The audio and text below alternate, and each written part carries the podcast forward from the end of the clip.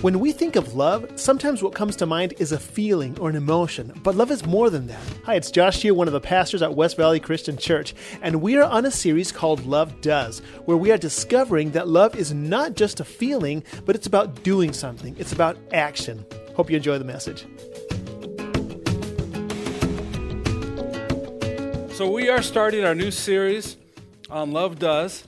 And, uh, you know, normally sometimes when Pastor Rob will, will, start a series or we're talking about a certain word, he'll, he'll go to his go to place. That's the, the dictionary.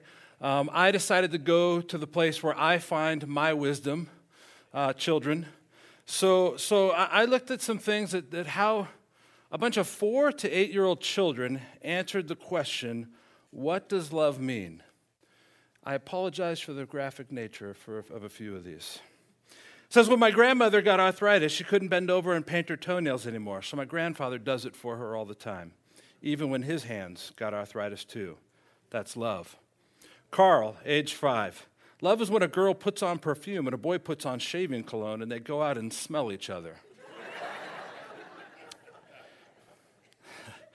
Chrissy, age six, says, Love is when you go out to eat and give somebody most of your french fries without making them give you any of theirs. I don't love my wife then, because that's never happened to me. Danny, age seven, says, Love is when my mommy makes coffee for my daddy, and she takes a sip before giving it to him to make sure the taste is okay. Emily, age eight, I apologize for this one. Love is when you kiss all the time. Then you get tired of kissing. You still want to be together and you talk more. My mommy and daddy are like that. They look gross when they kiss. Love is what's in the room with you at Christmas if you stop opening presents and listen. Noel says, Love is when you tell a guy you like his shirt, then he wears it every day. Tommy says, Love is like a little old woman and a little old man who are still friends even after they know each other so well.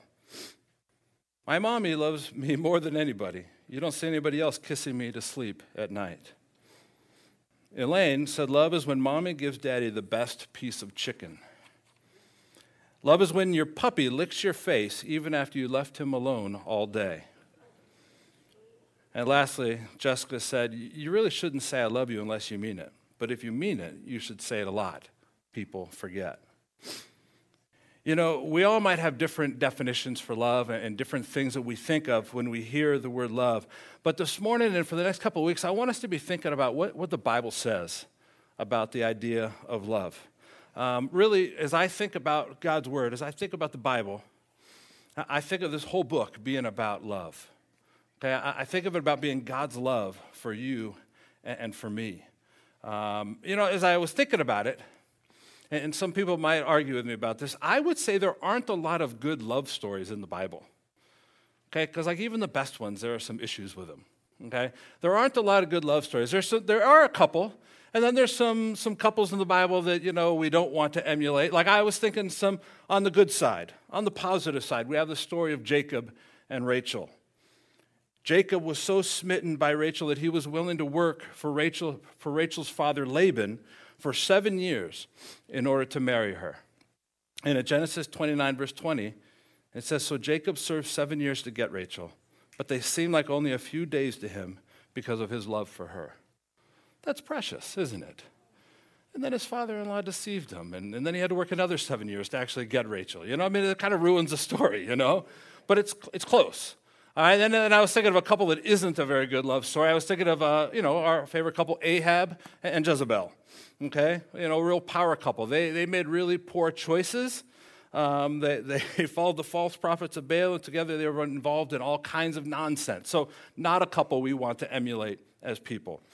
Back on the positive side, I think of Ruth and I think of Boaz. Um, Ruth had already lost her husband along with her, her, her father in law, and she goes back to Israel as a foreigner with her mother in law. And they're, they're, they're widows, they're powerless, and yet Boaz takes care of them. And, and Boaz loves her. And, I, and I, I love the story of Ruth because of the significance that someone, uh, an insignificant foreigner, ended up having in, in the story of Israel. Why? Because they have Obed. And Obed has a guy named Jesse as a child. And Jesse has who for a son? Jesse has David, King David. And so Ruth someone insignificant in the eyes of so many uh, turns into someone really important in the history of Israel. So, two out of three of those stories are good. Um, but, like I said, they're not even close to the most important love story that I think of when I think of the Bible, because this love story is all about God's love for us and God's love for our world. You know, if you are here uh, very often at all, you hear all the time from this pulpit that God loves you. Matter of fact, the only thing that even come close to how often Pastor Rob says God loves you is he mentions purple chairs. Okay? But, it's, but still, he mentions God loves you even more than that. But I want you to think for a second this morning. How do you know that God loves you? Like, it isn't just enough that, that Pastor Rob is always saying that God loves you. It isn't even just enough that there are words that are written that says, hey, God loves you. I want you to think about that. How do we really, truly know that God loves us? I think we know that God loves us because of what God did for us. Okay, if you have a Bible, go ahead and open up to John chapter 3. Uh, if you don't have a Bible, go ahead and raise your hand if you'd like one. One of these gentlemen will, will give you one. And, I, put these, I put these references in order. So if you find the first one, we'll go to the right afterwards. But in John chapter 3, a familiar verse.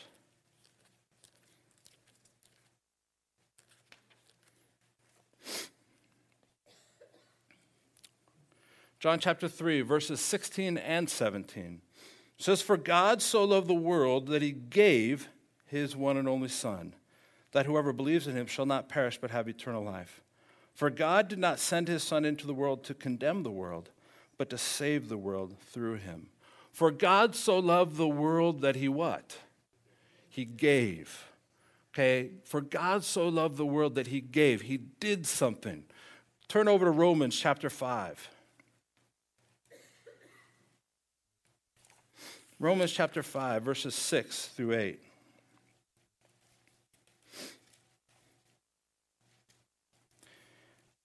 Says, You see, at just the right time, when we were still powerless, Christ died for the ungodly.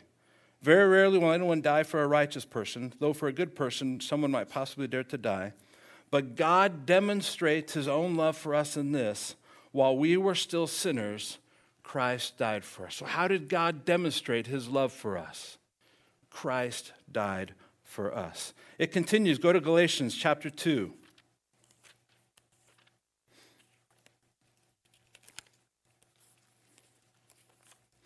Galatians chapter 2, verse 20. It says, I have been crucified with Christ, and I no longer live, but Christ lives in me. The life I now live in the body, I live by faith in the Son of God, who loved me and gave himself for me. So again, it wasn't just he said, I loved you. He loved me, and he gave himself for me. Ephesians chapter 2. Next book over, Ephesians chapter 2, verse, starting in verse 4 says, But because of this great love for us, God, who was rich in mercy, made us alive with Christ. Even when we were dead in transgressions, it is by grace you have been saved. We were made alive through Christ. Go to 1 John chapter 3. 1 John, so if you keep going towards the back, right before you get to the book of Revelation. 1 John chapter 3. We're going to look start in verse 16 says this is how we know what love is. Jesus Christ laid down his life for us, and we ought to lay down our lives for our brothers and sisters. And then it might be on the same page for some of you, it might be on the next page, chapter 4, verses 9 and 10. This is how God showed his love among us. He sent his one and only Son into the world that we might live through him. This is love, not that we love God, but that he loved us and sent his Son as an atoning sacrifice for our sins. Do you see a recurring theme there? How do we know that God loves us? It isn't just that He sent us a book that says, I love you. It wasn't just that He said, I love you. You know, He did something about it. He sent His Son Jesus. And so I really believe as we look at this series that we are supposed to love like God does, that we are supposed to love like God does. So this sermon series, um, is not based on Bob's, Bob Goff's book, Love Does, but it was inspired by this book. Um, and there's a story that, that Bob starts in, in chapter one, and he tells the story of a guy named Randy. And, and, Randy was a little bit older than him. Bob was in high school at the time that he met Randy, and he, he couldn't quite figure out why Randy was hanging out with him because Randy was a little bit older than, than he was. And, and Randy had three things that Bob was really intrigued by. Randy had a Triumph motorcycle, he had a beard, and he had a girlfriend. Okay? All those were things that Bob was interested in, and yet quite hadn't been able to get yet. Okay? And, so Randy, turns out, he wasn't just some creeper. Okay? Randy worked with a group called Young Life, and they were there to work with the young, uh, young men and women at the school and, and try to lead them to Christ. And so Bob, it says in there, he tried to keep Randy at a distance, but Randy was persistent and he stood close there. And, and eventually they became friends. And in his own words, and I'm not, so I'm not putting Bob down, he wrote this in the book, you could read it for himself. In his own words, Bob would say that he was a lousy student.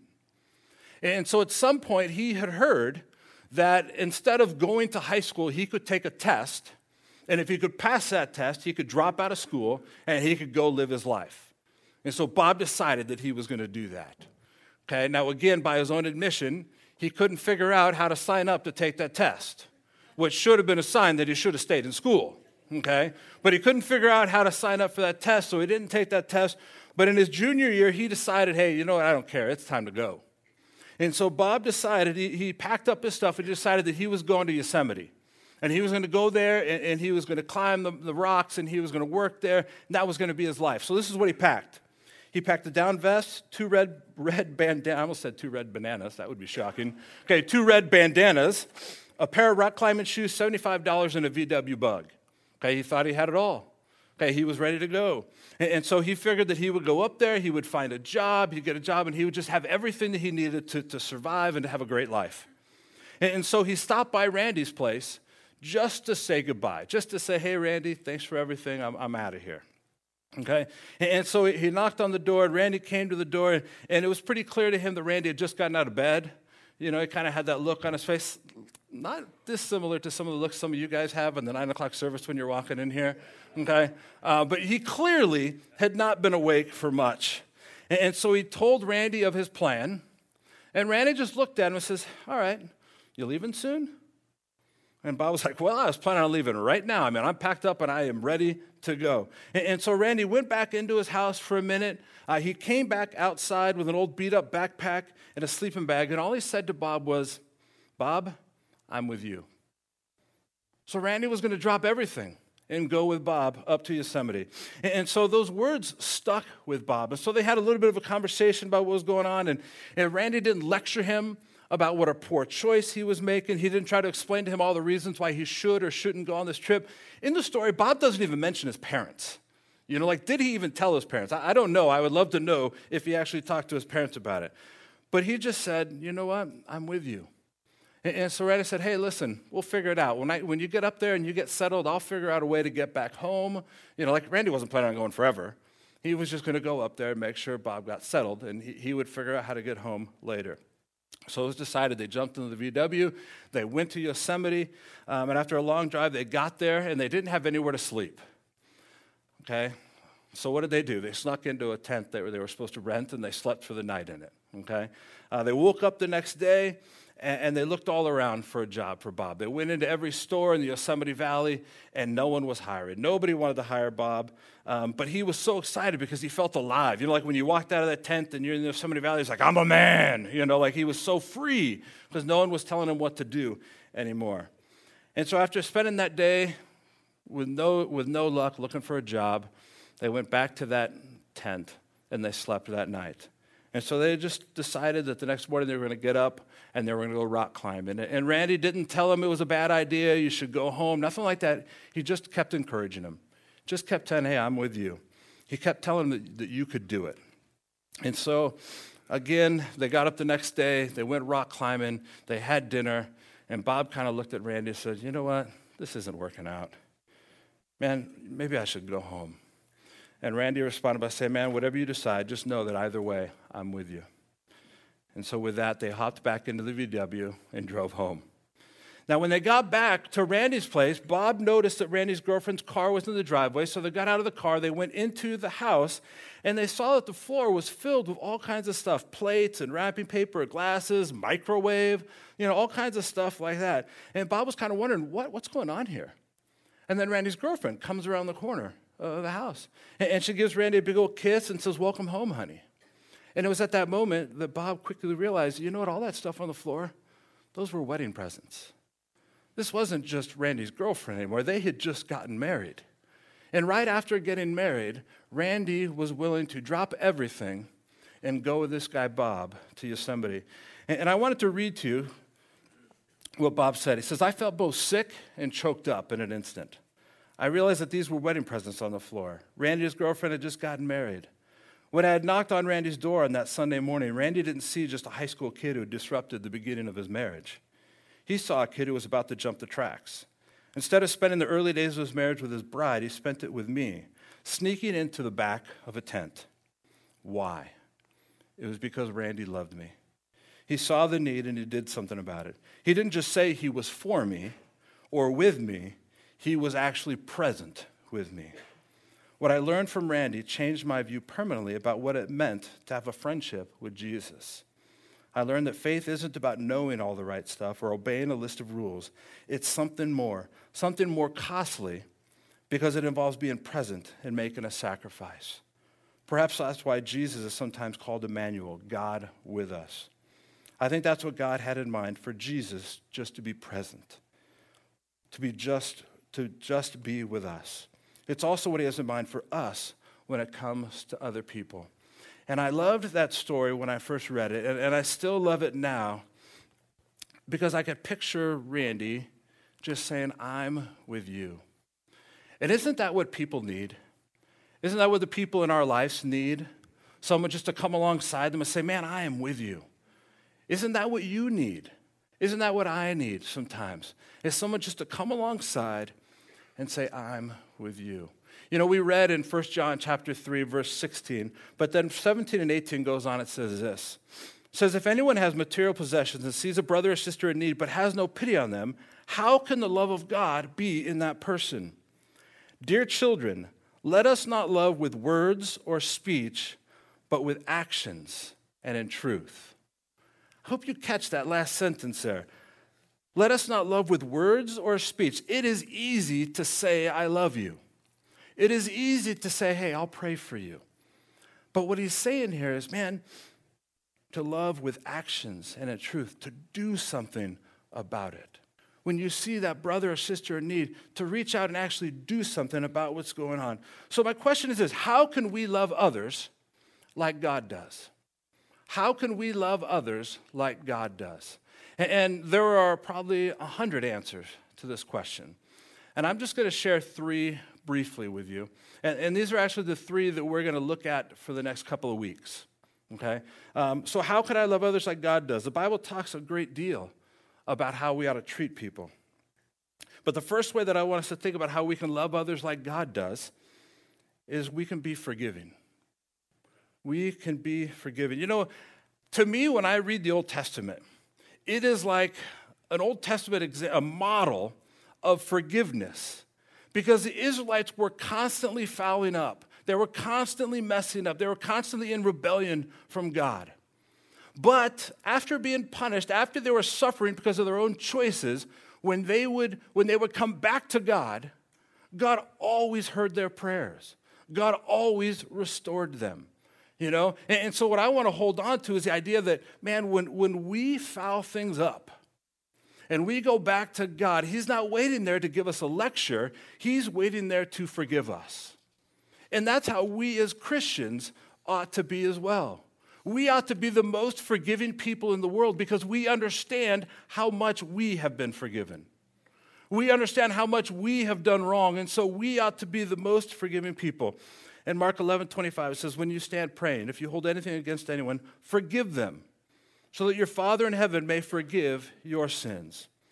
Colossians 3:13 says bear with each other and forgive one another if any of you has a grievance against someone. Forgive as the Lord forgave you. And then as Jesus is being hung on the cross in Luke chapter 23 verse 34 says, Father, forgive them, for they know not what they are doing. You know, as Christians, if we want to love like God does, then we need to be forgiving. And we're going to take a look at the story of Joseph. Uh, in, in, the next week and see how he forgave his brothers. What a powerful story about forgiveness. Uh, the next thing that, that I want to mention is this is that the second way that we can love others is by sacrificing for them or serving them. The second way that we can love the way God does is we can sacrifice or serve. You know, the story of Jesus is exactly that. He came to this earth to serve us. Mark 10 45 says, The Son of Man did not come to be, to be served, but to serve, and to give his life as a ransom for many. He lived a life of service. We ought to live a life of service. Um, you know, there's so many things that are needed in this world. There's so many things, but that's why it's so important for us as God's church to be doing all that we can to serve. You know, the Harvest Festival is coming up in just a couple of weeks. There's, you know, that trash can out there waiting for everybody to fill it up with candy. What an opportunity to love people through service in our community. It's an opportunity to show people God's love that maybe, maybe there's no other way they might set foot on this campus. But on that night, they'll come here and hopefully they'll be able to see God's love in the way that we treat them. We can love like God does by sacrificing and serving others. Lastly, uh, on this is the way we can love is by encouraging others. You know, when I read this, uh, it's a constant encouragement to me. Like when I read bad things, it's like, okay, I'm not alone. You know, when, it, when, it, when it's stuff about forgiveness and grace, like, okay, Lord, that is there for me. And so God's word is a constant encouragement for us. But we all need that encouragement, don't we? In 1 Thessalonians 5.11, it says, Therefore encourage one another and build each other up, just in fact you are doing. Hebrews 10.25 talks about us encouraging each other. Hebrew, Ephesians 4.29 talks about using words that build people up. And can we agree our world has enough negativity? Like, don't we need people that are going to build others up and not people that are going to tear people down? Um, listen, I am, I'm really good at making fun of people. Okay? Anybody who's ever been in my life group knows that I am really good at picking on Bill Regan, who happens to be in the service. Okay? It's a gift and it's a curse. All right? But what our world needs is people that are encouraging, people that are going to lift other people up. And, and you know, I need to get better at this, and yet I try. I try sometimes. I recently had a friend uh, who was going to spend the day in court, and I knew um, I just knew that what they were going to say about him that day wasn't going to be good. And so um, I didn't do anything spectacular. I just sent him a text in the morning saying that I was praying for him and that he was a good person.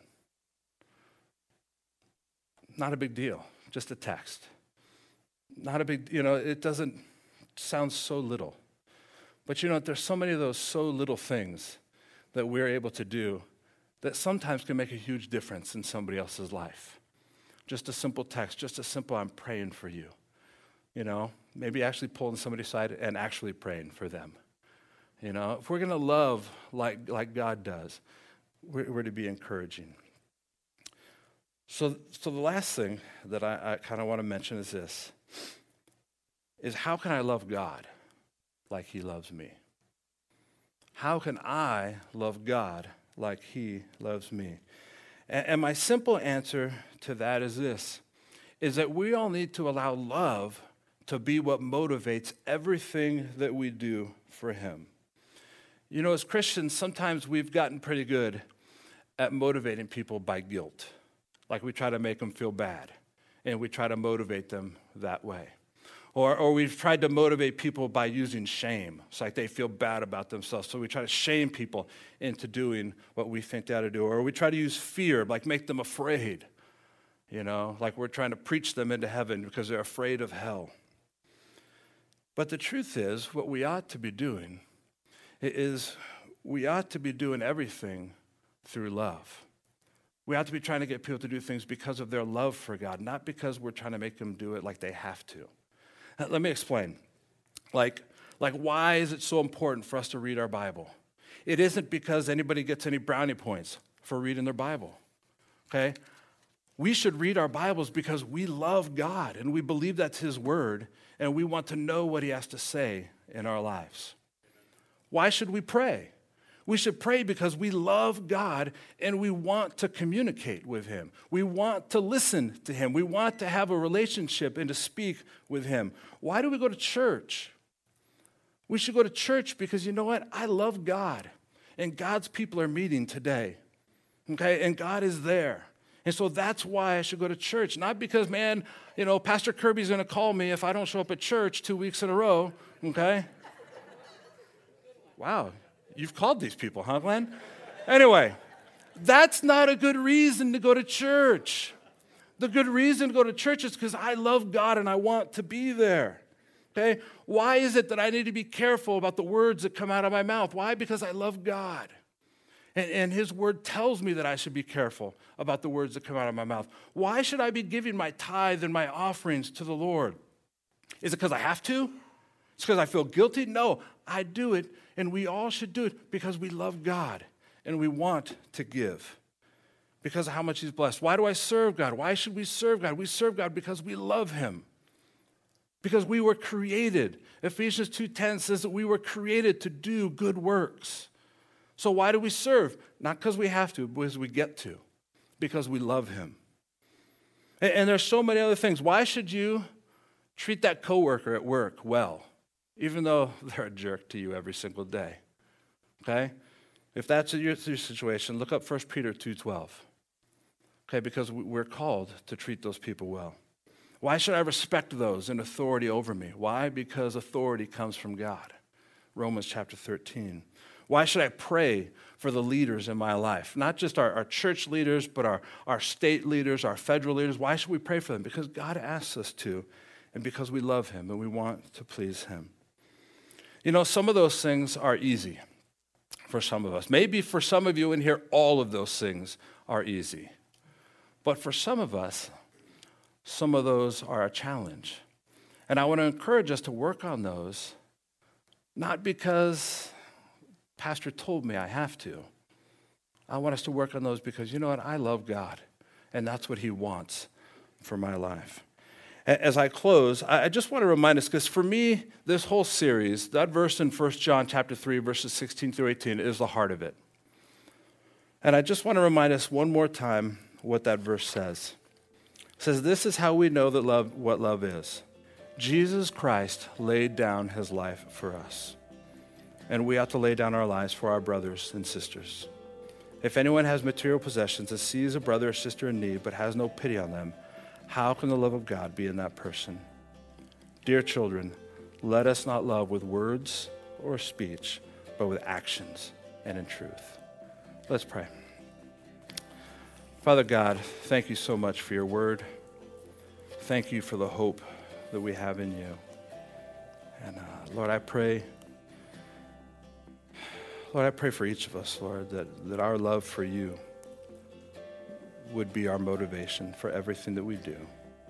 Lord, forgive us when we have done things with bad motives. Forgive us when we have tried to maybe guilt or shame people into doing things Lord, help us to always appeal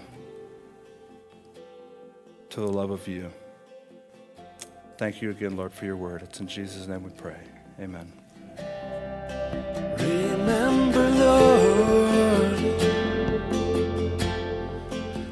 Thanks for listening. For more information, please visit us at wvcch.org. And if you haven't yet, you can subscribe to our weekly podcast whether you use an Android or an iPhone. Or you can come to one of our four worship experiences every weekend. We would love to see you in person. Have a blessed day.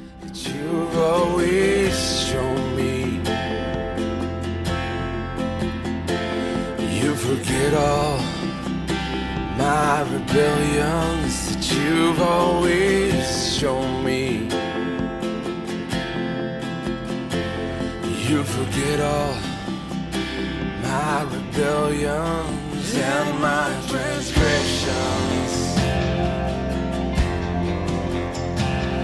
that I